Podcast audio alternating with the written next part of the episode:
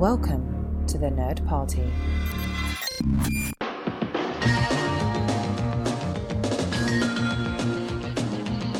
Welcome to Great Shot Kid, the podcast on the Nerd Party Network that is focused on the behind the scenes facts and figures of the films that you love to love, love to hate, and just love to talk about. I'm John. And I'm Mike. And this week we are going to be talking about the assignment from last week, uh, which was to watch the film Unsane by Steven Soderbergh. Now, of course, before we get into that topic, the nerdparty.com slash contact is where you can contact us. The nerdparty.com is where you can see all of the shows that the Nerd Party has. Everything from Doctor Who to Star Trek to Star Wars to writing and film to nerd nuptials to you name it, we got it. Come and check it out.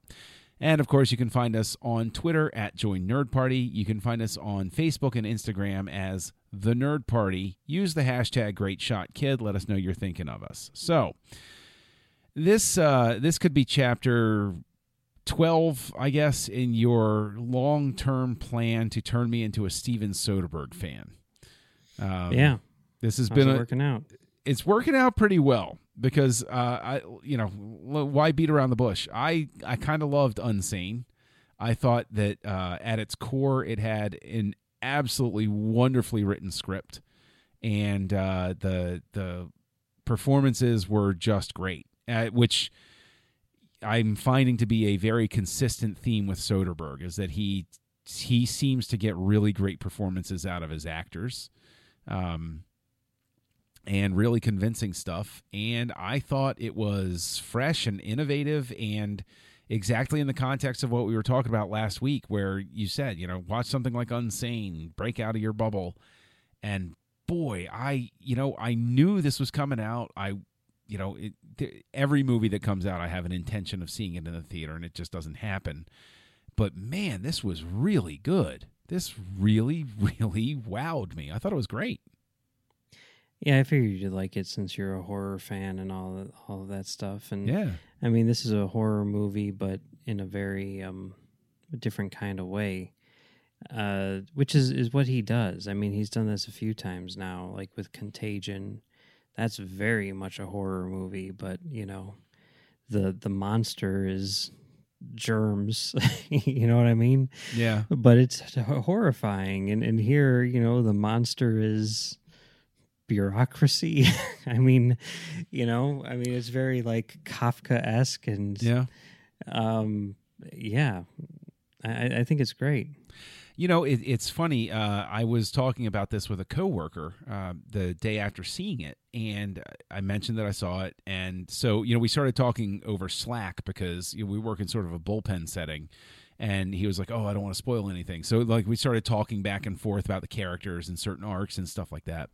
And one of the interesting insights that he had was that there's, uh, you know, uh, an implicit uh, critique of the the actual prison system in America with this as well about how it's motivated by profit and it's motivated by you know they're not interested in curing you or treating anyone they're interested in getting a body in the bed because that's what like it like you said it's Kafka-esque where it just it exists to sustain itself uh, sort of thing and I thought that the turn that it took too was really fascinating. I did not expect it to turn into this sort of um, Hitchcockian tense drama thing. Like I expected it to be. I I expected it to be just this one thing of a person trapped in the system unable to get out and then to have it actually make a turn and become that more horror movie sort of thing i thought was fascinating like i didn't see it coming and it was but at the same time when it happened i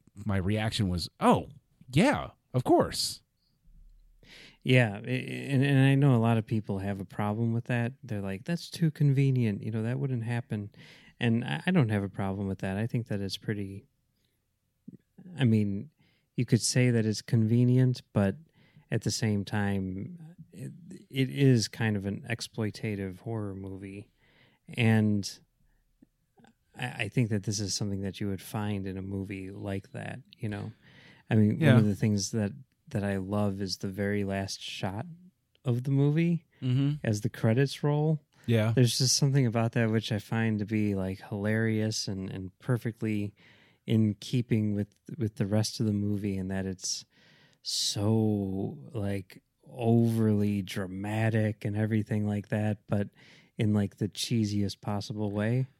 It it had a very uh, 70s freeze frame feel to it, which I, Yeah. I guess is uh, you know a thing that sort of comes through with Soderbergh, uh, like sort of like a stamp of his style. I would consider, um, but it uh, w- like I want to talk to you about the the technical stuff because of course like it's all shot on an iPhone, which is you know kind of crazy. But I th- like I thought it was very interesting because what I want to get at, you know, with you is what becomes the role of the cinematographer with a film like this if you're shooting on an iPhone. Like, w- at what point are they, you know, like, like, like traditionally a cinematographer, you're sitting there, you're framing the shot, you're setting it up, you're getting the lights right, but you're dealing with a device where it's not going to be conducive to the traditional way of working with film. What what do you think this would I obviously not everybody's going to shoot on an iPhone, but obviously this type of technology, smaller cameras and everything. Do you think this changes the role of the director of photography? I don't think that it changes the role of the director of photography, but I think it changes the atmosphere uh, created on the set. Um, I mean, one thing to keep in mind is that for the past 18 years, Soderbergh has been his own cinematographer. So, you know, everything that, that he shoots, he shoots himself, and he's he's really good at it. He's one of the few people I think who's able to pull off that that director cinematographer dual role. I mean, that seems like a really hard thing to do, but but he's really good at it. And one of the things which you can see in all of his work, you know, I remember him talking about this on the commentary for the Limey, which was shot, you know, just on 35 millimeter, was the idea of trying to create an environment in which the actors could perform without distraction. And I remember one scene in particular where he talks about how he's like shooting through like a, a window, you know, and, and seeing, you know, this this scene play out from another room essentially. And the reason for that was because the room was so small and claustrophobic that if you were to put a camera in there, the actors would have spent most of their time maneuvering around the camera as opposed to just playing out the scene. And whenever you hear about him like blocking scenes or anything like that, he talks about this a lot with like Ocean's 11 where you, you'd think that there'd be these extremely complex setups where you're dealing with 11 characters sometimes and trying to choreograph them and figure out you know where you're going to have all of the the actors you know maneuver throughout the scene and where you're going to have the camera fit into that. And his approach to that stuff has always been to tell the actors during the rehearsal stand where you would stand. And when you you know come across a certain line if you feel like you would walk across the room walk across the room do whatever you would do in this moment as this character. And he would just watch that in the rehearsal and then say okay remember that. That's what you're going to be doing in the actual scene. And after the actors figured out what they were doing he would figure out where to put the camera. So Hmm. he's always sort of been this like performance first filmmaker and one of the things which he finds to be i think really exciting about the iphone and one of the things which he talked about even before unsane was officially announced even though it had already been shot at the time was the idea of the technology becoming so compact that you can essentially make it distraction free for the actors Mm-hmm. and I think more than anything, that's the reason why he shoots on on the iPhone, or at least for this movie and his next movie, which is already done. Um, he he shot that on the iPhone as well. So uh, obviously, the production time then really gets shortened uh, as well because you don't have as many elaborate setups that you have to do. Yeah, and that's his thing. He always has a very short production time. I mean, you you look at like the work he did on the Knick, and the amount of time that he took to shoot that massive production, it's insane. But I did. There is a, a thing on the um. Well, I, I mean, I've got the iTunes version, but there is a special feature on there where it's basically just like a four minute long montage of sort of like behind the scenes footage where they don't like talk about like this is how we shot this scene or anything. You just kind of see him shooting scenes, you know, and, and you get to see the camera, you get to see all that stuff. And I was actually shocked by how complex it was. I mean, I guess I shouldn't be because it is a major motion picture. And even if you are using an iPhone, you're still going to be using all of the best, you know, supporting equipment that you could possibly have. But it's not like he was just holding his phone. Right. You know, he's got like a rig, you know, different types of rigs, different types of, you know, um, like sort of like handles which he can use to, to to hold the thing and even and this is what really shocked me there's even one rig that he has where it looks like there's an external lens which goes in front of the camera in order to change you know how how the the the, the image is you know photographed so so that was really interesting. I, I, actually showed a bunch of these to I you know I showed some stills to uh, Tristan because he's um you know obviously he does this for a living and and he said that he he was going to be um teaching a course on iPhone production or something like that, you know. So he was very curious to see, you know, some of the stuff, and it's interesting because he he recognized a lot of it. He's like, I have that piece of equipment, I use that that app to to shoot stuff, you know, things like that. And so so it is very much even though it is more complex than, you know, just pulling your phone out of your pocket, it is very much something which can be done by anyone who who has a, a phone, you know. So here, here's a question: Is uh, as, as, we're sitting here talking about that that technical aspect to it, um, I know that David Lynch has embraced digital uh, filmmaking and stuff. He's a huge proponent of it, and he has you know small cameras and stuff like that. In a sense, I'm stunned that somebody like Lynch hasn't joined in with this particular sort of uh, revolution of, hey, you know what, we can do this, we can use this, we can have you know shorter production timelines and everything. And it almost seems like this is something where I would you know to to relate it back to sort of what spurred you driving us to watch Unsane and everything. Like I I would expect somebody like Lucas to be even intrigued by something like this and say, "Oh, really?" Because he's always trying to get you know a documentary feel to everything, and I think that's one of the things that works so well in Unsane is that documentary feel. I mean, there are obviously shots where like you know in the beginning when she's in her office, it's obvious that the the phone is just like sitting on top of her computer while she's sitting there. Yeah. But it's a very fitting and intimate shot, and it distorts her in a certain way, and and everything looks a little uh, a little off. So I, I just I I find it surprising that more people haven't uh, jumped onto this particular train. Yeah, there have been a couple movies that that have done it. Um, I want to say that movie. I think it's called Tangerine.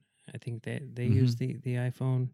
Um, I wouldn't be surprised if we see more, but I do think it is kind of an extreme thing to do because as much as you know Soderbergh says that the image looks like velvet, I mean it is still a little rough around the edges at times. Yeah, it, it, has a little bit of trouble with uh, contrast and low light and stuff like that.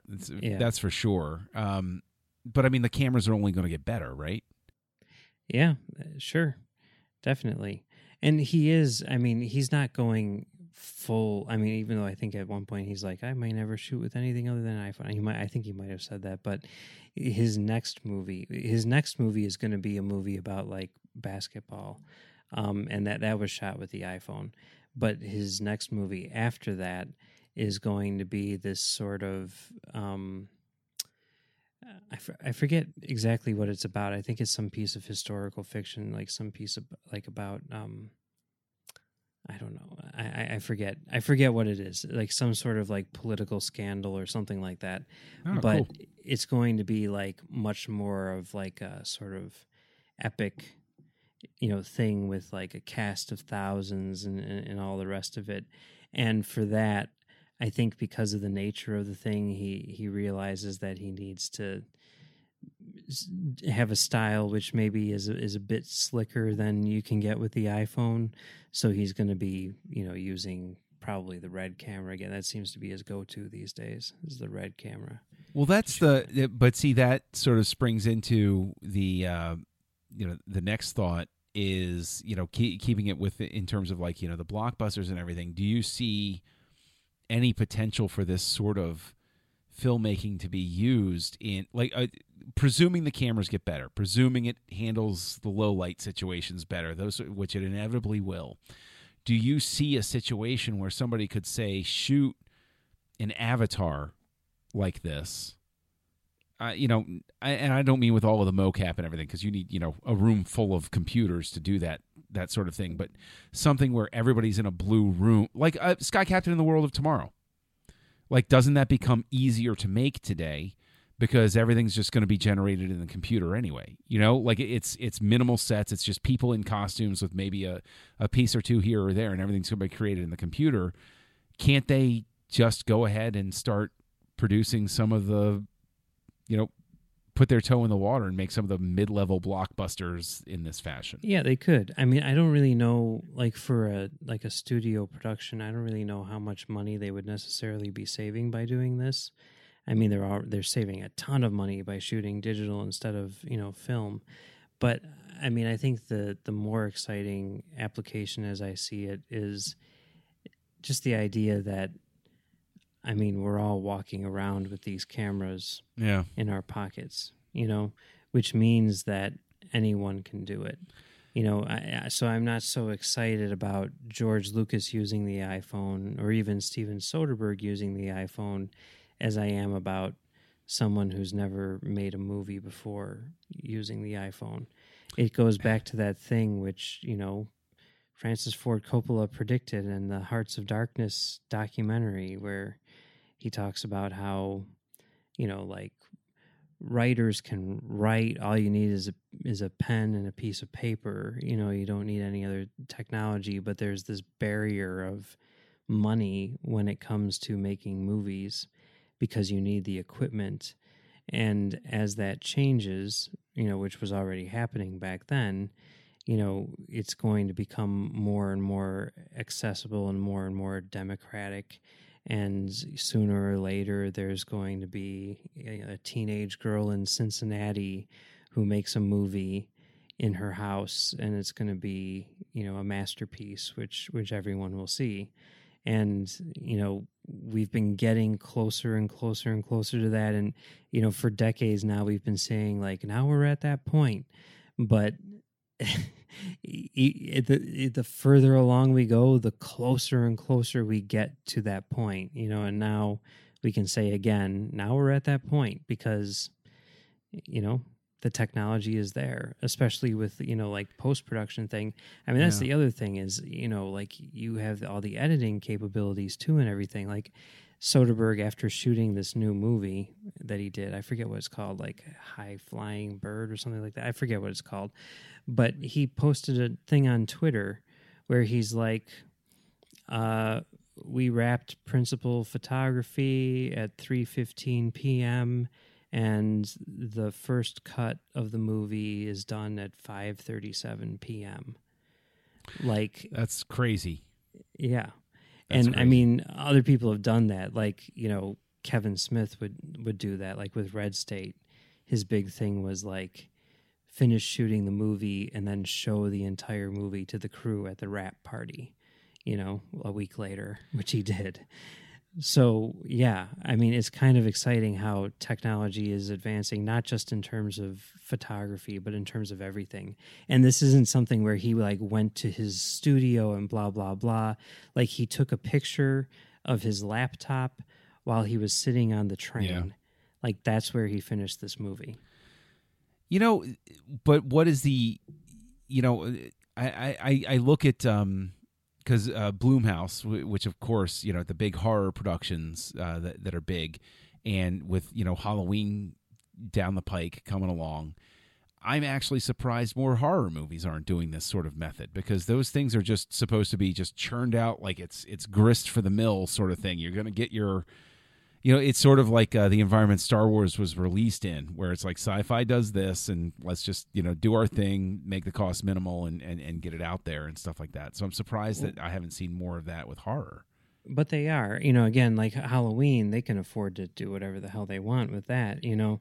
But like, I just went to this horror film festival here in in uh, Chicago, and they showed a Blumhouse movie, which is not even going to get released in the theaters, called um, Boogeyman Pop, and um, it's kind of interesting that the filmmakers were there, super young filmmakers, by the way. I'm like, what's going on here? But you know the, it was this guy who essentially, you know, he came up with this idea. Well, I, I, think he, he shot some other movie. He shot some short film and put it up on YouTube. And Chris Weitz, the uh, writer of uh, Rogue One, saw it and was like, "Hey, this kid's got talent." And you know, got in touch with him and said like, "Hey, if you have another idea and you need some whatever support, whatever, I'll put my name on it so that you can get funding or whatever it was." and they it's basically kind of like a horror anthology movie and they spent like i want to say they spent like $25,000 on the first like 3 of 4 segments, you know. Wow. And they then they shot it for for nothing and they had these like 3 segments which which existed and they cut them together and everything like that and through you know their connections with Chris Weitz or whatever, they basically got it in the hands of Blumhouse and said, "Look, you know, here's our thing. We've got one more segment to shoot. You know, give us money or whatever." And Blumhouse saw it and was like, uh, okay, here, here's another $25,000 for you to shoot the last segment. So the last segment looks like way like higher production value than the rest of the movie because, yeah. you know, but even that is only 25,000 bucks. But, you know, they shot it with like digital SLR cameras, essentially, you know, what you would use for still cameras, mm-hmm. because that's become like the thing to do if you want to have like a really good looking movie for no cost. And I, I've actually, um, sh- well, I didn't shoot it personally, but I like directed a, a little short film um, that my friend Zach shot. And this was a few years back, and I remember, like, you know, he's a professional, you know, video guy and everything like that. And he's like, and he's got like tons of, you know, professional grade equ- equipment and everything. And he's like uh, i'm like okay so what are we going to use or whatever? And he's like well i want to use my dslr camera my little canon you know 7d or whatever it is. And i'm like really? Like that's you know okay. Yeah. and he's like yeah yeah yeah no trust me. So then he you know started shooting it and i was like oh my god like this looks amazing because really what it comes down to is the lens right? And you can change your lenses all you want and those are lenses which are good enough for like still photography. So you know shoot shooting motion picture photography like it looks amazing you know and the sensor is really good and everything and this is just like a camera that you would buy at Best Buy and you're using it to shoot you know video instead of film and it looks great. And that's kind of become the go to thing. It's not as low tech and compact as the iPhone, but in some ways it's it's a much better tool and you get a much better result because you've got that great lens and everything. And I mean, getting back to you know your whole thing, like why, why aren't horror movies doing this or or whatever? Like I, I think they are. It's just that for, I mean, I mean, if we're going to be honest, you know, I mean, I think people tend to forget how expensive iPhones actually are just because they, True. you know, whatever. But like this camera is probably less expensive than an iPhone because you can't, you know, watch movies on it in, in addition to making them or whatever. And um, you can get, you know, like a, a really, really, really high quality image um, off of it. And uh, you know you're you're able to make a movie for twenty five thousand bucks and have it look like a major production that Blumhouse can stick their their name on the front of, and people would never think twice about it. You know?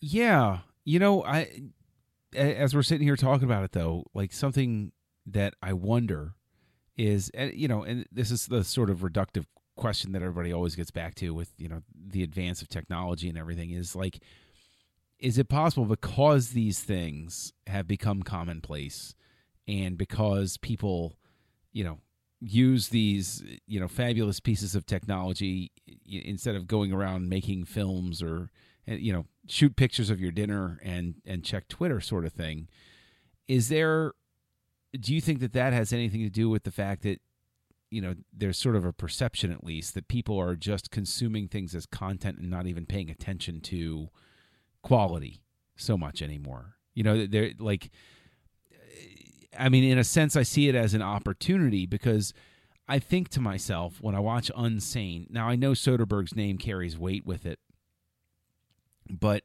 haven't we entered an era where people are consuming so much content this just makes sense for them to start making movies like this just to keep ahead of the wave and to keep costs down to get you know to to get that sort of thing. Because I, I look at something like Unsane and I don't see it getting you know like a 50 million dollar production budget. But I see Soderbergh coming in and saying I can shoot it for I can shoot this in 20 days for less than a fraction of that cost. And this and Yeah, Universal think- saying yeah okay cool I mean, go for I, it I, I- definitely think that that's a thing, but I think the big shift happened when they went from film to digital.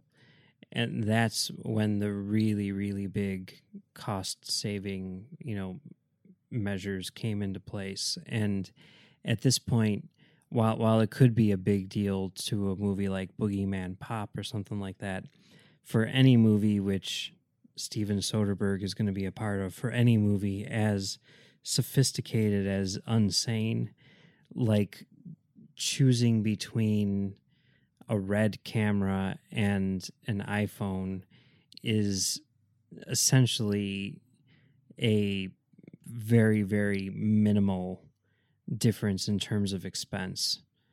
Uh, Hmm. because it's yeah i mean i mean you think about like all these people are flying first class and everything like that and certainly soderbergh has made movies in the past which have i mean he shot that the movie full frontal with a canon xl1 video camera a mini dv camera which was sort of like the go-to for film students across the the, the world at that point in time and when he did that he very specifically wanted to make a movie with kind of those film school limits.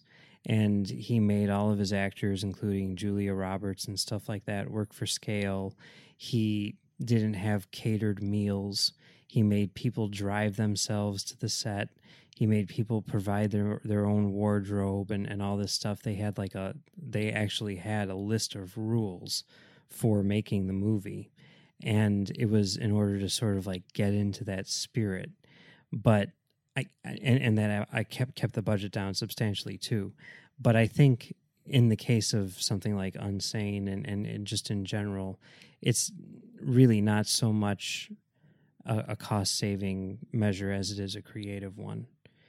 Because Okay. does these you know these things are so expensive uh, in in every other way you know Oh, that's that's fair. I mean, uh, you know, it, it is kind of mind blowing to me because you had said, you know, you were trying to put together, you know, what's my top ten up to this point of the year, and I, you know, I agree with you. Unsane.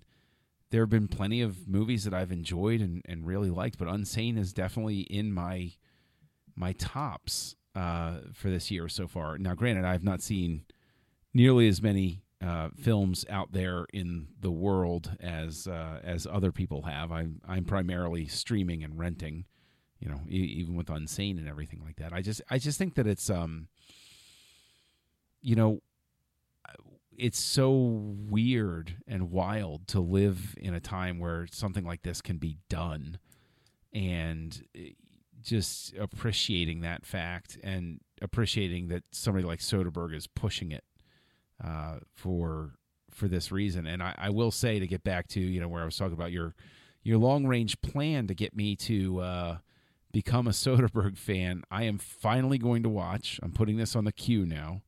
Uh, Sex Lies and Videotape, which I've never seen, but I remember the splash it made back in the day. And I know you talked about it on uh, Talk Film Society on that Soderbergh 2828. Along um, with every single other Soderbergh movie. Yes, yes, indeed. So I'll be listening to that when I uh, when I see Sex Lies and Videotape. But it, Sex Lies and Videotape is good. Um, I mean, it's important from a historical standpoint because it is the origin of Soderbergh, and it it's the movie which created Sundance. Essentially, you know, I mean, at the time, I think it was called like the USA Film Festival or something. I, I forget what it was called, mm-hmm. but you know, it's the one that kind of put Sundance on the map and put indie cinema on the map, and you know, is very significant from a historical standpoint, but especially.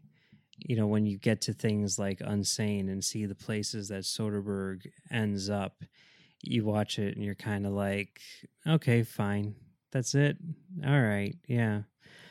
But um, you know, if if you're looking for something like Unsane, uh, there is sort of like this weird trend which seems to be happening in like the latter half of Soderbergh's career, where he's afraid of the healthcare industry in one way or another. Um, and I would recommend uh, uh, um, Side Effects, which was one of his his last movies, which okay. is all about the pharmaceutical companies and the the lengths that they go to to you know make a buck maybe at the expense of of the people who they're trying to treat. And then the Knick as well even though I, I'm I'm even though the main character in the Knick is you know a, a cocaine addict in you know turn of the century New York uh, who you know doesn't use gloves or anything like that because why would you? You know, back then, right. I, I, still I still have more confidence in him as as a as a healthcare uh, provider than in anyone in either unsane or uh, side effects. So Fair it's point. just kind of interesting how that and and Contagion as well. Have you seen Contagion? I haven't, but I feel like I need to. You can get it for five bucks on iTunes right now. Do it. Okay. So worth it. All right. I mean, especially like as down. a horror movie fan, it is straight up horror. Like, not. I mean, no question about it. I mean, on the edge of your seat, you know, whatever. But it's so so good. Gwyneth Paltrow's in it, right? Yes. That's a hurdle, but okay. It's all right because I because the thing is because the thing is I saw Sky Captain: in The World of Tomorrow and she's in that and I loved it. So that's cool. That's she's. Cool. I also loved Iron Man three, honestly. So I don't know. Yeah. I don't know why I carry this this weird torch that like everybody else does. Where it's like, oh, Gwyneth Paltrow. It's got to be completely because of that goop thing. What the, What about Hard Eight? I mean, she's in that. That's true. I, I, I think she's why, she's great. You know, I, she is a really great actress. I don't understand why that train started or why I even jumped on it at this point.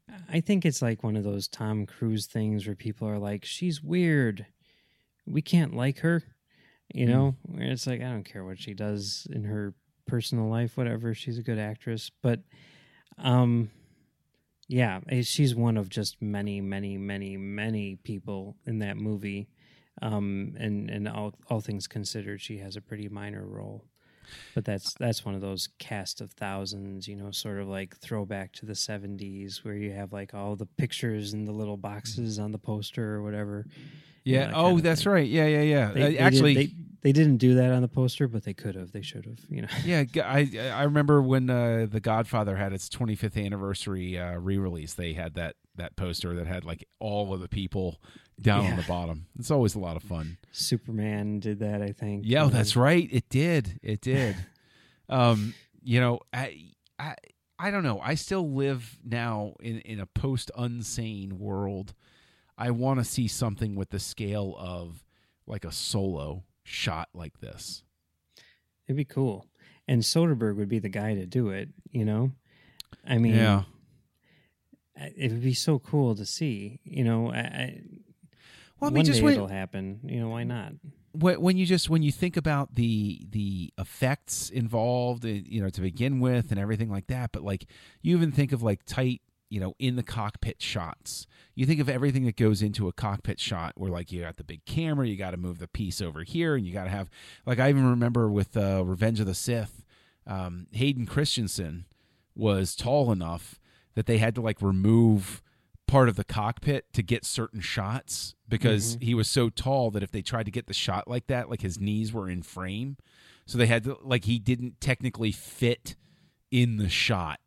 Yeah. And so like, you know, th- that's the classic sort of film trickery, but like I think of okay, well you got this tiny camera. He could you could have done it. You could have gotten in there and gotten that shot that you needed without you know, okay, let's take half a day, let's get the Teamsters in, let's take half the cockpit apart and resupport it and put his feet somewhere and you know, that sort of thing.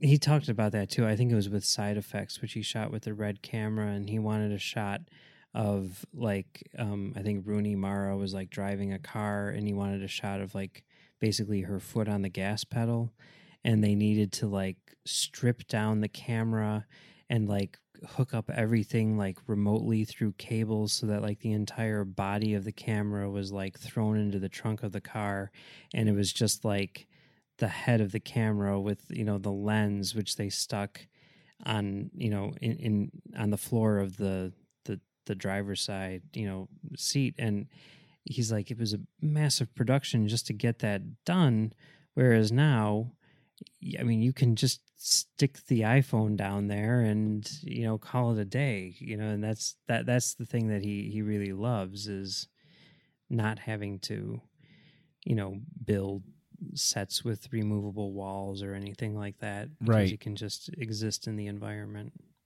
and it, it you know and it, it, additionally it's it's pretty cool because you think about this tool in his hands uh, is different than uh, what was it called? Hardcore henry where they rigged it up and like the whole thing was from first person perspective. Yeah yeah.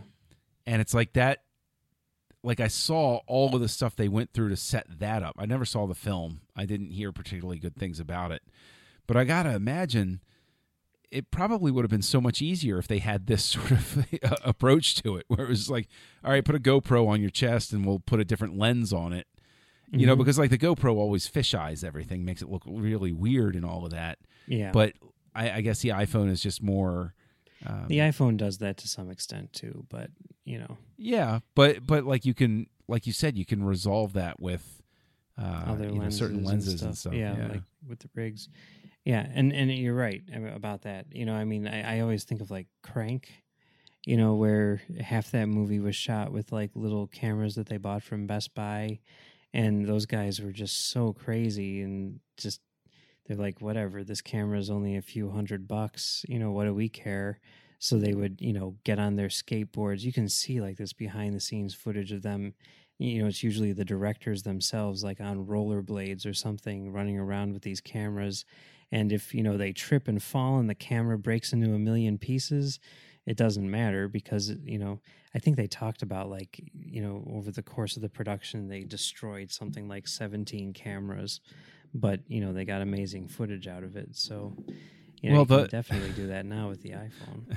The horrifying thing, though, is now a movie like The Room just became easier to make and cheaper. Mhm. And uh, you know, Tommy was so. I, I remember from uh, the book. I don't know if the movie. I I never saw the movie version, but um, the Disaster Artist talked about how like he just straight out bought the cameras Yeah. and like it floored everybody. They were like, "You're supposed to rent those." Like I can just imagine. Like I'd love. I you know what? Even though it would be arguably not as good a product, I'd love to see Tommy Wiseau grab an iPhone and make a movie.